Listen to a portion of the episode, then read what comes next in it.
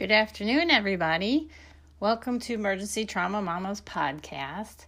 And today we're going to be talking about trauma. We'll call today Trauma Tuesday.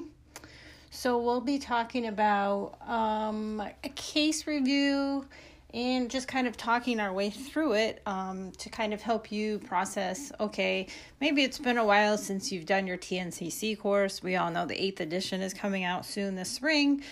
So maybe it's just good prep for you to kind of walk through it, talk through it. I always think it's good to talk through some case reviews because it helps us in our brain process things and break things down in a little bit slower manner than we actually do in the trauma room, which is quick and fast and no time to waste. So let's go ahead and talk about our patient and then we'll move on into what would you do next. So you, uh, whether you work at a trauma center or not, it doesn't really matter. Um, you know, the processes are going to kind of be the same as far as your assessment and your approach. But just keep in mind, obviously, if you work in a level one, two, or three there's not many fours out there anymore, but um, if you work in a any level of trauma center, you're obviously going to activate according to whatever your standards are. So knowing those and put those in your brain. Um, how would you activate this patient? Are they a alpha? Are they a bravo? Um, or just a standby, however you do in your facility. So you get the um, medic call. So the MICN says you're getting a 16 year old male patient who was the unrestrained driver in high speed MVC off the freeway. The vehicle that he was traveling in was T boned on the passenger side. So when we think about mechanism of injury, I'd always try to close my eyes and picture the patient where they were seated, and then I picture the impact. Um, that always helps me. I'm a visual person. So, depending on how you learn best, if you're tactile or kinesthetic or auditory, try to think about the patient and where they're seated, located in the vehicle, and then, of course, the impact, because that's going to tell you before the patient even gets into the trauma room what types of injuries that you can anticipate. So, obviously, this patient was the unrestrained passenger high speed MVC. So high speed to me is freeway speed. So obviously 60, 70, 80. So very serious. And he was T boned on his side. So he was unrestrained in addition to that. Um, so it gets better. So hold on to your hats here. So you get report and the medics state that the patient was found wedged between the front seat and the back seat. Um, he's C-collared and backboarded. Initial vital signs in the field are as follows: heart rate is 132, respirators 10, BP 110 over 68, um, satting 82% on the non-rebreather. So, just giving that information alone, not only was he unrestrained, um, he got tossed around like I don't know, your towels in the washing machine in this vehicle that was high speed. So when you think about kinematics and mechanism injury and speed and velocity and mass, um, because we don't know, and we'll find this out later, of course, when we get more report from the medics, what struck, what vehicle struck the patient's vehicle. Um, you know, what if it was a dump truck or a garbage truck or a semi versus a Prius? So you see what I'm saying there. You follow my train of thought. Those are two, those are all different uh, mass as far as weight goes. You know, when you think about what's what's impacting this patient's vehicle, think how many tons a garbage truck is versus a Prius. So you pray that it's a Prius, but we know that we've seen some pretty serious MVCs with, excuse me, uh, dump trucks and garbage trucks. And, you know, unfortunately, they stood up super high, so they can't even see, excuse me, some of these vehicles.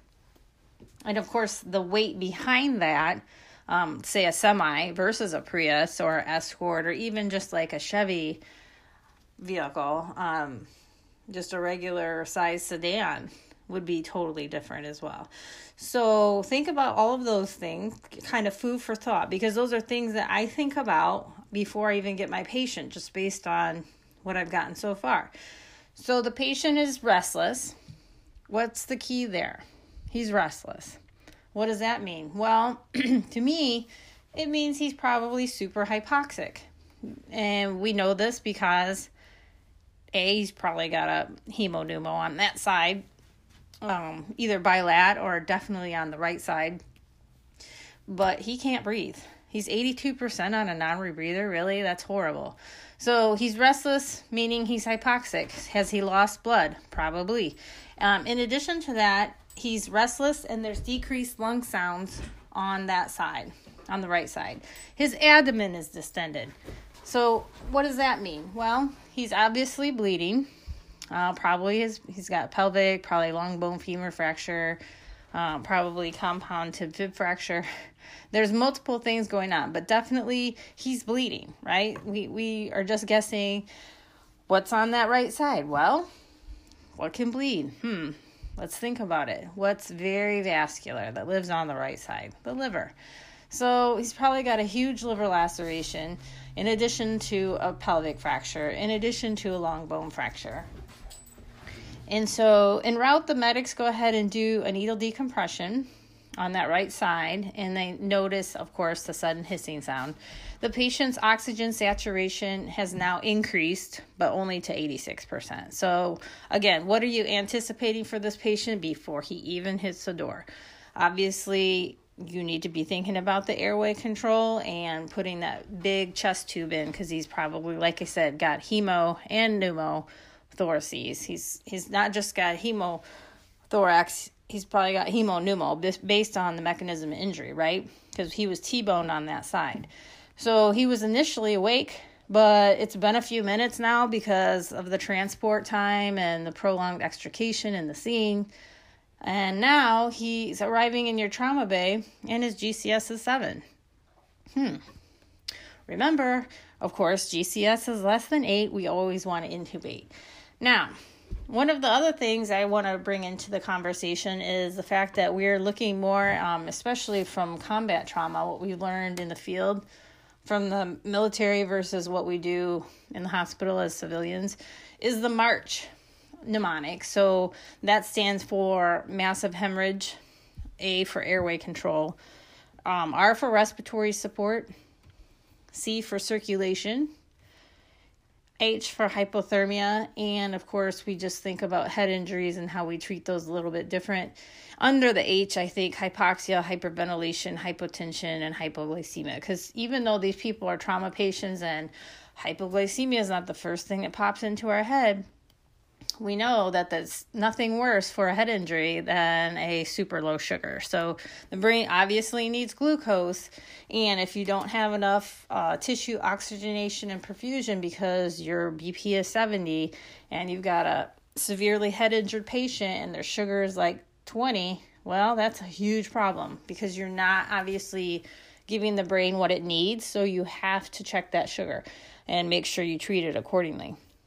So those are all under the H. So hypoxia, hyperventilation, hypotension, and hypoglycemia. And again, those are all special care issues that we look at when we think about head injured patients. Because we know um, even one systolic blood pressure, as far as hypotension goes, under head injured patients, um, one BP under like 90 is bad for the brain. So that's severe. Um, you know, if they get a blood pressure of 72 over 38 in the field, that's going to have a huge impact on the patient. So maybe they roll into your trauma bay and they've gotten like a huge bolus and now their blood pressure is 110 over 64 hmm, okay, that's great. However, they had that one low reading, which you really need to listen and pay attention to. And this goes back to why we listen to the medics when they give report. And we have that 60 seconds of silence. It sometimes takes more for them to give report. Let's be realistic. And um, you, everybody just shut up. You just need to shut your mouth, keep it closed, listen, take notes, document, write on your glove, whatever it is, you know, shout, you know, the, the documentation or scribe should be getting all of what they're saying, but everybody in the trauma room needs to be listening to the medics because they were at the scene, they know what the vehicle looks like, they know what the patient's vehicle got hit by, and if you miss that critical piece of the pie, you are really gonna have some issues when you're you're coming down to treat your patient because you'll be like, well, what kind of vehicle did the patient's vehicle get hit by? And people who weren't listening would be like, I don't know. Hmm, I don't know. When the medics told you, okay, he got hit by, you know, a big Chevy old school 76 tank basically because those things were built like nobody's business so that's a that's a critical information piece that you can miss if you're not listening i think listening is a big piece of the puzzle and if we miss that part in the very beginning of the trauma we're gonna um, maybe go down the wrong path or algorithm with treating the patient because we missed a really big piece of information and you know the other thing is the trauma patient or the trauma surgeon if you are working in a trauma center, he's not there at that moment typically, unless you're in a level one trauma center and not everybody is working in a level one. You know, you can't just say, well, you know, the trauma surgeon got report when the patient got here. Well, he didn't. So it's up to us to take that information and close the loop, close the gap of communication. So closed loop communication is huge here. So it needs to start with the medics onto the nurses and physicians and NPs and PAs and the techs, everybody in the room needs to be on the same page. And then we all provide the best care for our trauma patient when we all get all of the information instead of little bits and pieces. So it's kind of annoying when the trauma surgeon comes in the room and he's like, okay, what's the bullet? And the documentation nurse should be speaking right up because she should already have somewhat of a note in on the patient unless we're actively doing like a thoracotomy or you know cutting the chest open or doing CPR still somebody needs to give the trauma surgeon the information so make sure that that's happening in your trauma room there needs to be one person usually it's the tra- it's the scribe typically you know the the nurse that has all the information that nurse needs to relay that information to the powers that be. So that trauma surgeon needs to know exactly what the mechani- mechanism of injury was. So back to our patient. So, you know, activate as needed, alpha, bravo, standby, whatever you have in your trauma center. And again, going back to this march. So C comes before A and B. So if they're actively hemorrhaging to death, we don't just move on to the airway because it's A and we have to do airway breathing first. We stop the bleeding and we all know this stop the bleed big american college of surgeons um, campaign we see this throughout even civilians so tourniquets of course direct pressure whatever whatever you got um, you know quick clot whatever um, txa sometimes is being given in the field so that's always helpful um, tranexamic acid some of our paramedics have protocols for that in the field. If they're actively bleeding, they have a prolonged trauma uh, transport time. They're just given in the field. So if they're, um, you know, a couple gunshot wounds and we know they're actively exsanguinating, they're bleeding out, they'll give the TXA in the field. So depending on what your protocol is for your area, sometimes this patient's already gotten TXA. So remember, C comes before A and B. We need to stop the massive hemorrhage first because if the patient bleed out, bleeds out, well, they just go down that downward spiral or the lethal trauma triad, which leads to hypothermia, coagulopathy, and metabolic acidosis. And if you don't treat the massive hemorrhage, we're already behind the eight ball there. Well, we know we need to give this patient an airway, but are they actively bleeding anywhere that you can see? So, in this scenario, the patient did not have any active bleeding that we could see, um, which is good. And they also had already established one large bore IV to the left AC. So, go ahead and pop in another line on the other side. Get your um, rainbow going. Um, your level one should be up and running, ready to go. If you have MTP protocol, because you know this patient's going to get a fast exam and you know it's going to be positive because of what's going on in his belly and his pelvis. So he needs ortho, trauma surgeons on their way. What else do you need for this patient? Well, remember I said when he hit the door, he was initially awake, but now his GCS is 7. So quick stop the hemorrhage if there is any. Okay, there is none. Let's go on to airway breathing, circulation, airway under control trauma doc's going to do RSI, of course. So some ketamine, etomidate, whatever you're using, um, Suxa's out, Rock and Vec are in. Um, go ahead and do your RSI, ER doc, or whoever is going to intubate the patient. So airway breathing, circulation, you popped in another line. What else are you probably going to need for this patient? Well, remember he still had the de- decreased breath sounds on the right. And even though you intubated him, you still need to pop that chest tube in. So go big or go home. So 34, 38, depending on the size of the patient. Um, he's 16, but some 16 year olds are like 210, 6'5. So look at your patient's size and document that weight in the trauma documentation. Height and weight's actually very important for pharmacy down the line. And the, the quicker you can get it in the EMR, the better. So throw that in there if you're charting, if you're the scribe, or shout it out. And we all have trauma beds that do all of that stuff for us and put in that the doc or PA or whomever is going to put in the chest tube for the hemopneumothoraces. Of course, you get your plain films and the fast exam. So, of course, the fast exam is going to be positive. At this point, we've got our MTP, we've got our massive trauma, our massive transfusion protocol initiated, and lab has brought the cooler, and we're starting our our blood and our FFP and all of that and our platelets. So you know what's interesting i i actually just um, listened to a webinar and we're really giving leaning more towards whole blood and that's what they do in the military that's what they've been doing in the military and the patients have way better outcomes instead of pieces parts so we're like dribbling in a little bit of rbcs a little bit of platelets a little bit of ffp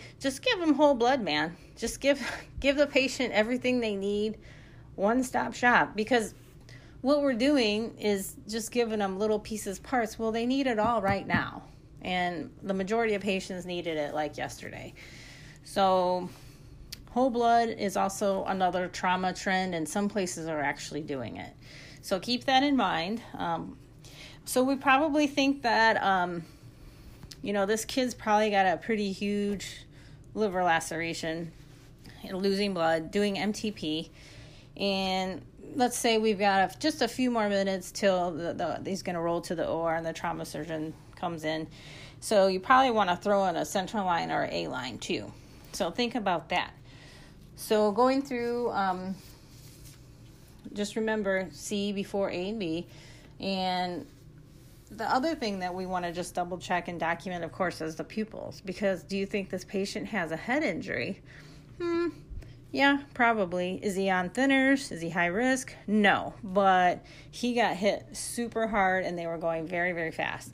So always just think head trauma with this patient. I want to get um, check his pupils, do our AVPU, make sure you um, chart his GCS, but make sure you put uh, T for tubed or I for intubation or whatever your um, protocol is for your, you know, if you're in Cerner or Epic, whatever.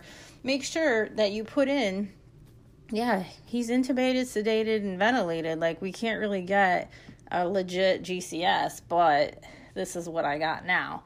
And make sure that the patient's on end-tidal CO2, which we know should be a nice waveform 35 to 45.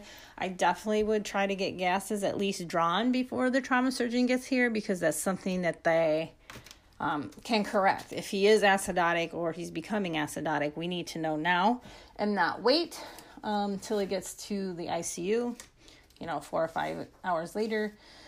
And of course, the exposure in the environment, which strip them and flip them, right? However, I've seen so many people just like leave naked patients laying around. It's one of my pet peeves. I have a lot. That's one of them in the trauma room. Yeah, okay, cut us, strip them and flip them, do everything you got to do, but let's keep the patient warm. So as soon as you're done, and the physician has done his, you know, primaries done, secondary, you know, we did log roll them, palpate the spine, you know, if it's make sure this kid's not a quad too. So he's definitely going to have to um, log roll him and check the sphincter, see if uh, he has any uh, sphincter tone because I would be worried about this kid being a quad. Um, of course, the plain films of his C spine will show, you know, if he's got a C3 or C4 fracture even on down the line, it's going to be kind of obvious if he wakes up in the ICU and he's not moving all extremities once, you know, some of the Diprivan wears off or they, you know, wean him off just to see if he's moving at all or bucking the vent. Um, but I'd be worried about mechanism of injury um, with SCI for this patient as well. So make sure you're getting the pupils, make sure you're thinking about the head injured patient. You know, we don't have time to scan his head right now. He's just got to go do, we're just basically doing DCR or damage control resuscitation at this point, which is what the MARCH stands for. Those are the things that we're really addressing. Just damage control resuscitation. We're not doing all the nice things that we have time to do. We're just getting him where he needs to go, which is into the OR to stop the bleeding. And it's very likely. Okay, so he has a chest tube in now. That's good. Um, you know, his pressure is actually maintaining now. We'll, you know, he's got a map of 65. That's good. We want him in that range. And, you know, say the trauma surgeon's coming in now and we just throw in some lines and tubes and away he goes um, definitely of course think twice think head injury think maxillofacial fractures maxillofacial fractures excuse me uh, Le Fort 1 2 or 3 fractures. We are not putting in a ng tube. Always go og he's already intubated sedated and ventilated at this point. So don't even think about it. So og og og og never NG with these patients. Um, you know, he had all that facial trauma. He got flipped around, and we don't know what's going on in his head or his brain. And think about that cribriform plate, you don't want to be the nurse that puts the NG down and it goes up into the patient's brain. And then when he does finally get his head CT, the neurologist is like, really not very happy. Uh, so that's a, a big issue. And um, you're not going to hold on to this patient, like I said, super long you're gonna try to get them to the OR as soon as possible. So the minute that trauma surgeon hits the door, again, this is what goes back to the story and getting that story and being quiet in the trauma room so the medics can tell their story and say, okay, this is how we, you know, we came, we rolled up on the scene and this is what we found. And listen, listen, listen, listen. It is a lost art in healthcare, everywhere, really, listening. Listen to what they have to say, listen for key words, listen for speed. Because again, kinematics, mass, velocity, how fast were they going? Again, we know where your patient was seated. He and he was unrestrained. It's crazy that he wasn't ejected, but he wasn't. So he was thrown around in the vehicle and ended up in the back seat and wedged in between the front and the back seat. That's horrible mechanism of injury. Again, think about uh, SCI or spinal cord injury, and of course, think about subdural, epidural, any kind of bleed, sub, you know, with this patient because of the trauma that he sustained. So, getting your room ready. Oh, and again, Foley. However, remember the contraindications for Foley um, are blood at the meatus because this kid has a pelvic fracture as well. So he's got ortho coming all those things. He's got a lot going on, but make sure if you you suspect a pelvic fracture and you go to put that Foley in and you really do you see blood at the meatus, just stop. Stop what you're doing. You know, we're not saying that he has a ruptured bladder, but we really aren't going to be putting tubes in. If you see active blood coming out of the meatus, just stop. Um and just make a note of it because that's not anything that you want to that's not a, a rabbit hole you want to go down. And um, just but if he doesn't if it's clear you know you don't see any blood go ahead and put that foley in because you know that this patient's going to be an icu patient for a while. He's going to be in the si for a very long time until he can recover. Um, so think about it. Think about some injuries that the patient might have like a basilar skull fracture maxillofacial fractures, Le Fort fracture, um, possible SCI, right hemopneumo, huge liver laceration. You notice that as you kind of go through your secondary assessment, he's got a Colles fracture on that right side, and um, he does have a femoral fracture, but it's not um, compound, which is good because that would have caused active external hemorrhage that we would have had to stop. But he does have also um, a right tib fib fracture. So, a patient with all of those injuries, you need to anticipate too in your trauma room before the patient even gets there. What do I need? what am I to need? So I like to get supplies out ahead of time. If I even have five minutes before, like I get the medic call, I'm going into the trauma room, I'm gowning and gearing up. I like to get my stuff out. So just have your chest tube tray, central line, A line. Turn your fluid warmer on. Just get some fluids through it. Um, it's primed, ready to go. So when the first unit comes of your O neg, you can just throw it up. You don't have to waste time during trauma to prime the tubing and do all of that because that is just wasted time. So anticipate, anticipate, anticipate. Um, most of us do have like an airway board right behind the patient at the top of the head of the bed. So getting out line, you know, all the that all of those things. So ET tubes, all the sizes are right behind the docs, and the GlideScope's always in the trauma room. So that stuff's already there. Um, do think, however, if you don't have a Pyxis or AcuDose in your trauma room, which I'm spoiled, I'm used to, get your RSI drugs out and have those ready to go because there's nothing worse than them calling for, hey, I need rock, hey, I need, you know, time, whatever, and you don't have it. So that's not a good situation either. So anticipation is very key to trauma, um, and it comes with experience. So I don't have anything else about this case. Oh, wait, you know what? I do want to give you a set of vital signs here. Um, you started to give him the ONEG, and the trauma surgeon's now at the bedside, and his blood pressure is 97 over 64. Eh. Um, he's tubed, and he's 99 to 100. On the vent, you've got a nice waveform, it's 35 to 45 on the monitor and you always make sure you it's a seven and a half cuffed ET2 4.5 centimeters from the lip. And the trauma surgeon's pleased with the chest tube placement and he takes a quick look at the fast and says, Yep, we're going to go ahead and take this patient to the OR. Um, you do do the AVPU for the neuro, for D for disability, so airway, breathing, circulation, disability, De Neuro, Robert De Niro and um, you check his pupils, and his right is five, and his left is four. So we're very suspecting of you know basilar skull fracture, um, maxillofacial fracture, and off to the OR he goes. So he has a neuro consult, ortho, and obviously his general vascular surgeon, and off he goes to surgery. So thank you for listening to my podcast, and we will talk next week. Thank you. Have a great day, everybody.